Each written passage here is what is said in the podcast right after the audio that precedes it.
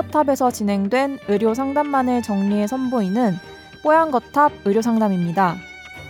이번 상담은 2016년 2월 3일 뽀얀거탑 41화에서 방송되었습니다. 발바닥 근육을 감싸고 있는 얇은 막에 염증이 생기는 것을 족저근막염이라고 합니다. 족저근막염은 과사용으로 인한 퇴행성 질환이라고 하는데요. 어떻게 해야 통증을 완화할 수 있을까요? 올바른 치료법이 무엇인지도 함께 알아봅니다. 오늘 뽀얀 거탑 의료 상담에서는 족저 근막염에 대해 이야기 나눕니다. 뽀얀 거탑에 사연을 보내주세요. 건강 상담 해드립니다. 타워 골뱅이 sbs.co.kr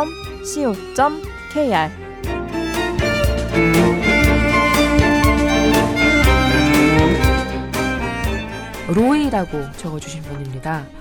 어머니가 어, 족저근막염으로 한의원에서 치료를 받으신답니다. 어, 뭐 침도 놓고 피도 빼고 불침도 놓고 뭐 어머니는 느낌이 약간 호전된 것 같다라고 하고 계신답니다.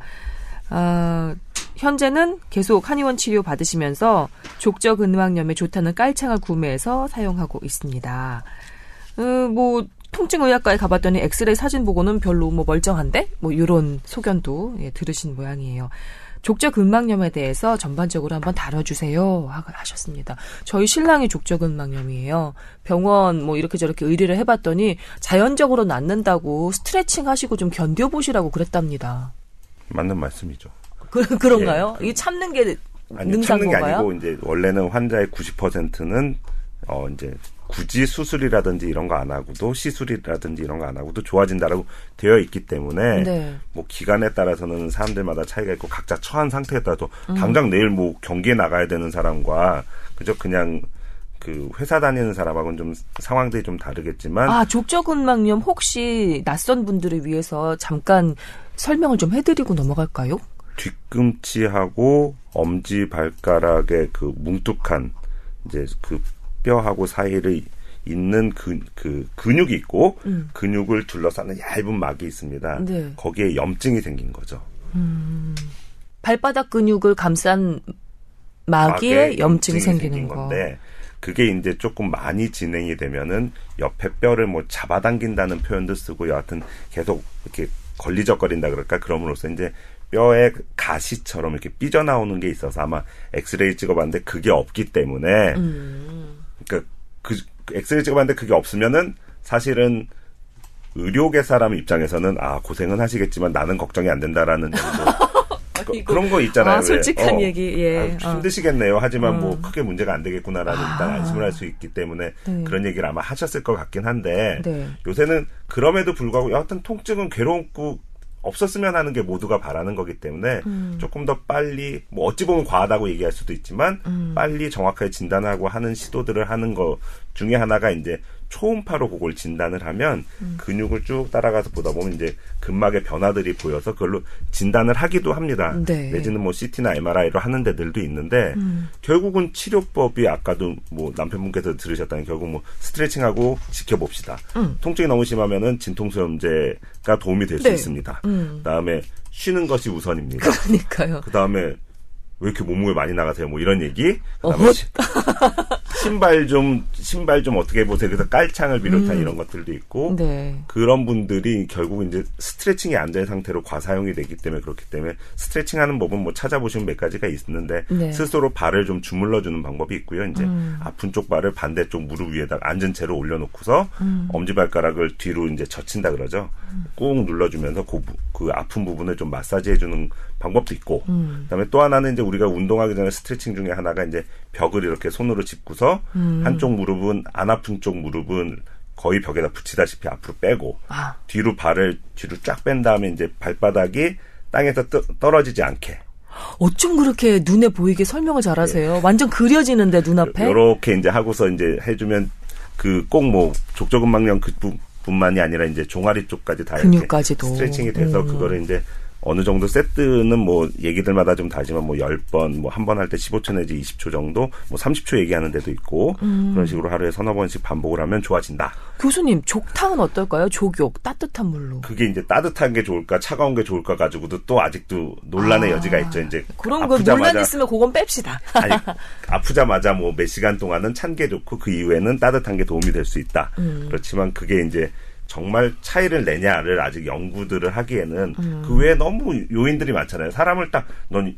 이제부터 이 환자니까 아무것도 하지 말고 요것만 해 딱 하고서 돌아다니지도 못하게 하고 이러면 딱 증명을 할 텐데 사람을 그렇게 할 수가. 없기 때문에 이제 네. 증명하기가 어려서 보조적으로 도움이 될 수 있겠다 이렇게들 얘기하는 거고요. 네.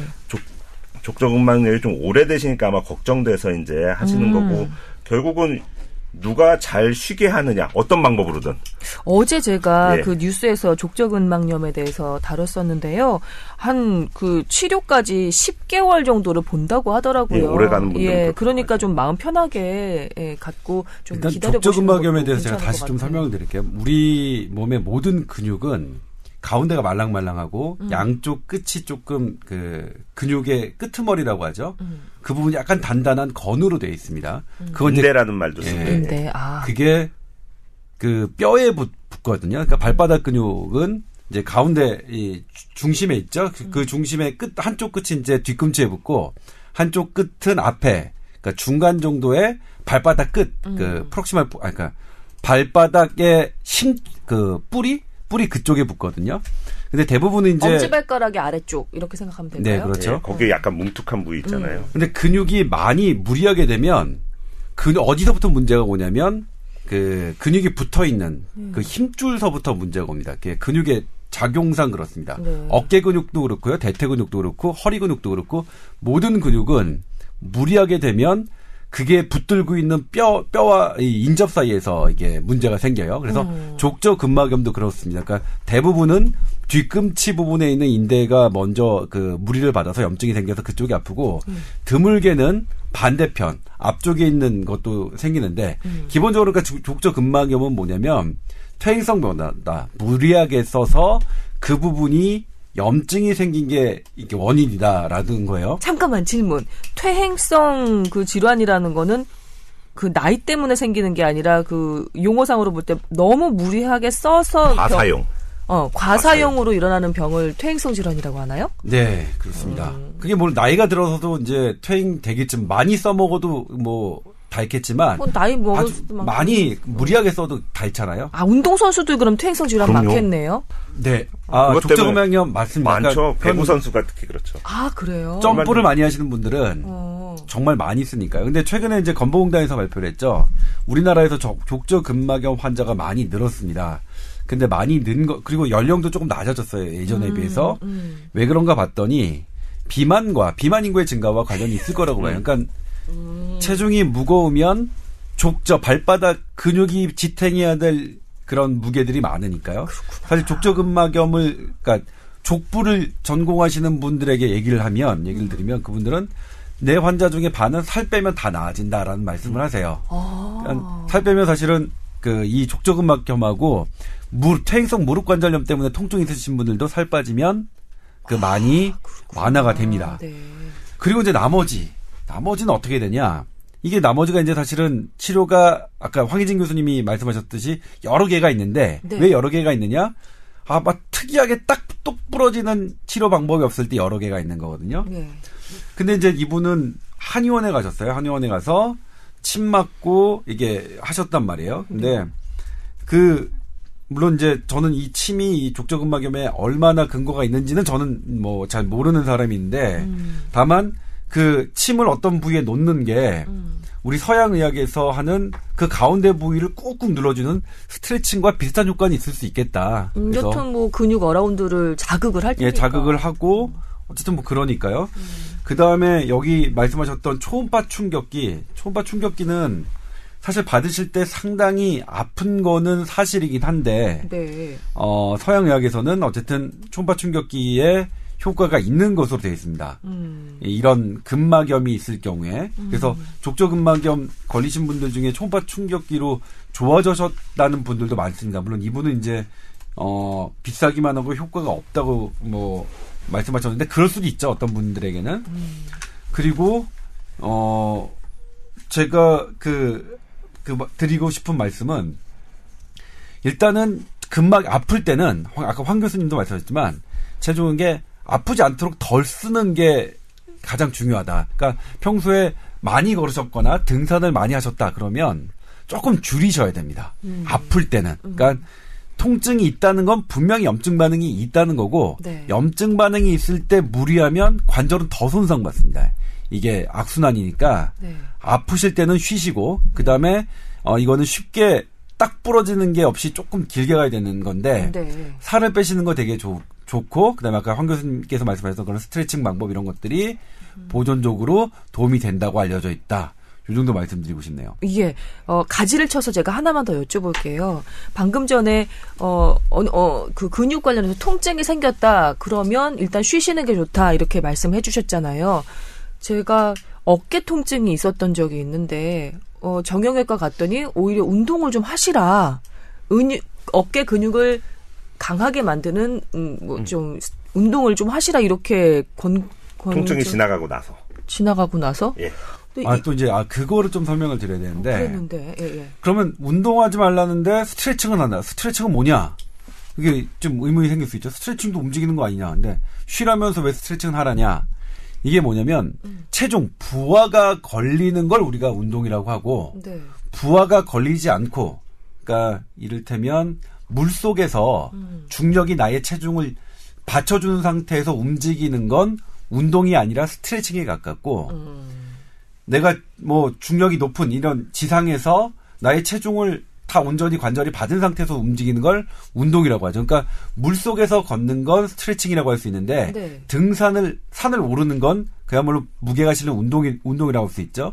근데 아픈 상태에서 스트레칭, 그러니까 물론 그 그게 회전 근개가 파열됐냐 아니면 오십견처럼 어떻게 딱딱하게 이렇게 된 거냐에 따라 그게 운동 방법이 좀 다를 겁니다. 어깨 질환이라고 해서 다 저기 하는 건 아닌데 네. 그래도 아플 때 운동이 허용된 거라고 하더라도 무게를 드는 운동, 이를테면 아령을 들고 어깨를 돌리는 운동이 아니라 빈손에서 어깨를 돌리는 운동일 겁니다.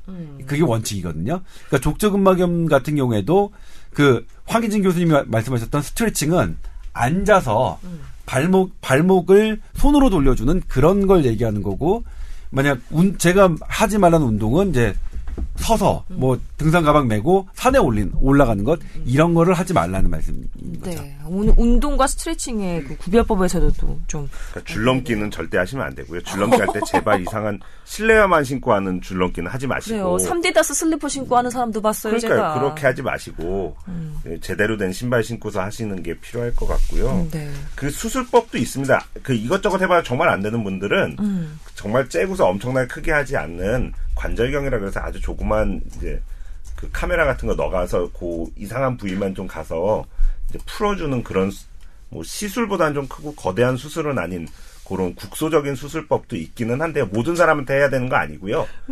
어, 그 보존적인 모든 치료법에 반응이 없이 통증이 점점 심해지는 사람들한테 할 수 있다는 거고 아까 그 초음파 자극 내지는 체외 충격법이라는 말을 쓰는 건데 네. 그것도 정말 효과를 볼 사람들을 정확하게 딱 잡아서 하면 그 사람들은 여지껏 왜 이렇게 참고 살았나 그래 싶어요 할 정도로 막 이렇게 눈물 흘리는 정말 좋은 분들 있지만 그렇지 않은 딱 그 우리는 이제 인디케이션이라는 말 쓰는 적응증이라는 말 쓰는데 딱 거기서 보였을 그 초음파나 뭐 MRI나 CT상에서 어떤 어떤 변화가 있고 이런 사람들은 이걸 하면 도움이 된다라고 딱 되어 있는데 거기서 좀 넓게 다른 분들이 했을 경우에 재미를 못 봤다는 얘기들을 하실 거고요. 그거만 딱 맞으면 정말 좋아지는 근데 분들. 여기서 함정은 최충격 그 파 시술이 상당히 아프다는 거예요. 어, 아파요. 장풍이에요. 그래서 제 제가 아는 그분은 이제 정형외과 의사 선생님인데 네. 그분 본인 이거 받았다가 뭐라고 말씀하시면 야 이렇게 아프게 하니까 받은 다음에 나은 것 같은 느낌이 드는 거 아닐까? 아, 통증이 통증을 이제 치, 치료가 너무 아프다 보니까 그거보다는 낫다라는 느낌을 네, 준다고. 그렇게 말씀하신 분도. 있어요. 본인이 정형외과 아, 전문이면서 네, 그러시구나.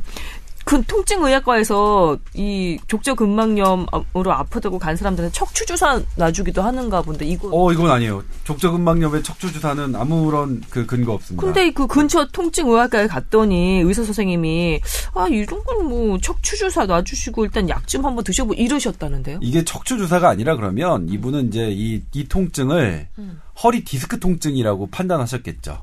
발바닥만의 통증이 아니라 오. 타고 내 다리를 타고 내려가는 통증으로 보셨다면 이게 가능한데 만약 발바닥에 국한된 통증인데 이렇게 이렇게 하시면 안 되는 거죠. 아마 진찰 과정에서 다리 이렇게 들어봤을 때 찌릿하면서 이렇게 가요 뭐 이런 얘기 하시면 아. 그런 걸로 이제 좋아지신 분들도 있으니까 하셨겠죠. 혹시 혹시 어, 어머님께서 디스크 관련 질환은 없으신지도 한번 알아보시는 게 좋을 것 같네요. 예. 이, 이, 제, 그, 제 느낌이긴 한데, 디스크 관련한 질환도 한번, 예, 좀, 음, 진료를 받아보시는 게 어떨까라는 생각이 높아심에서 예, 네. 들어서 말씀을 드려봅니다. 로이님 어떻게 좀 도움이 되셨는지 모르겠습니다.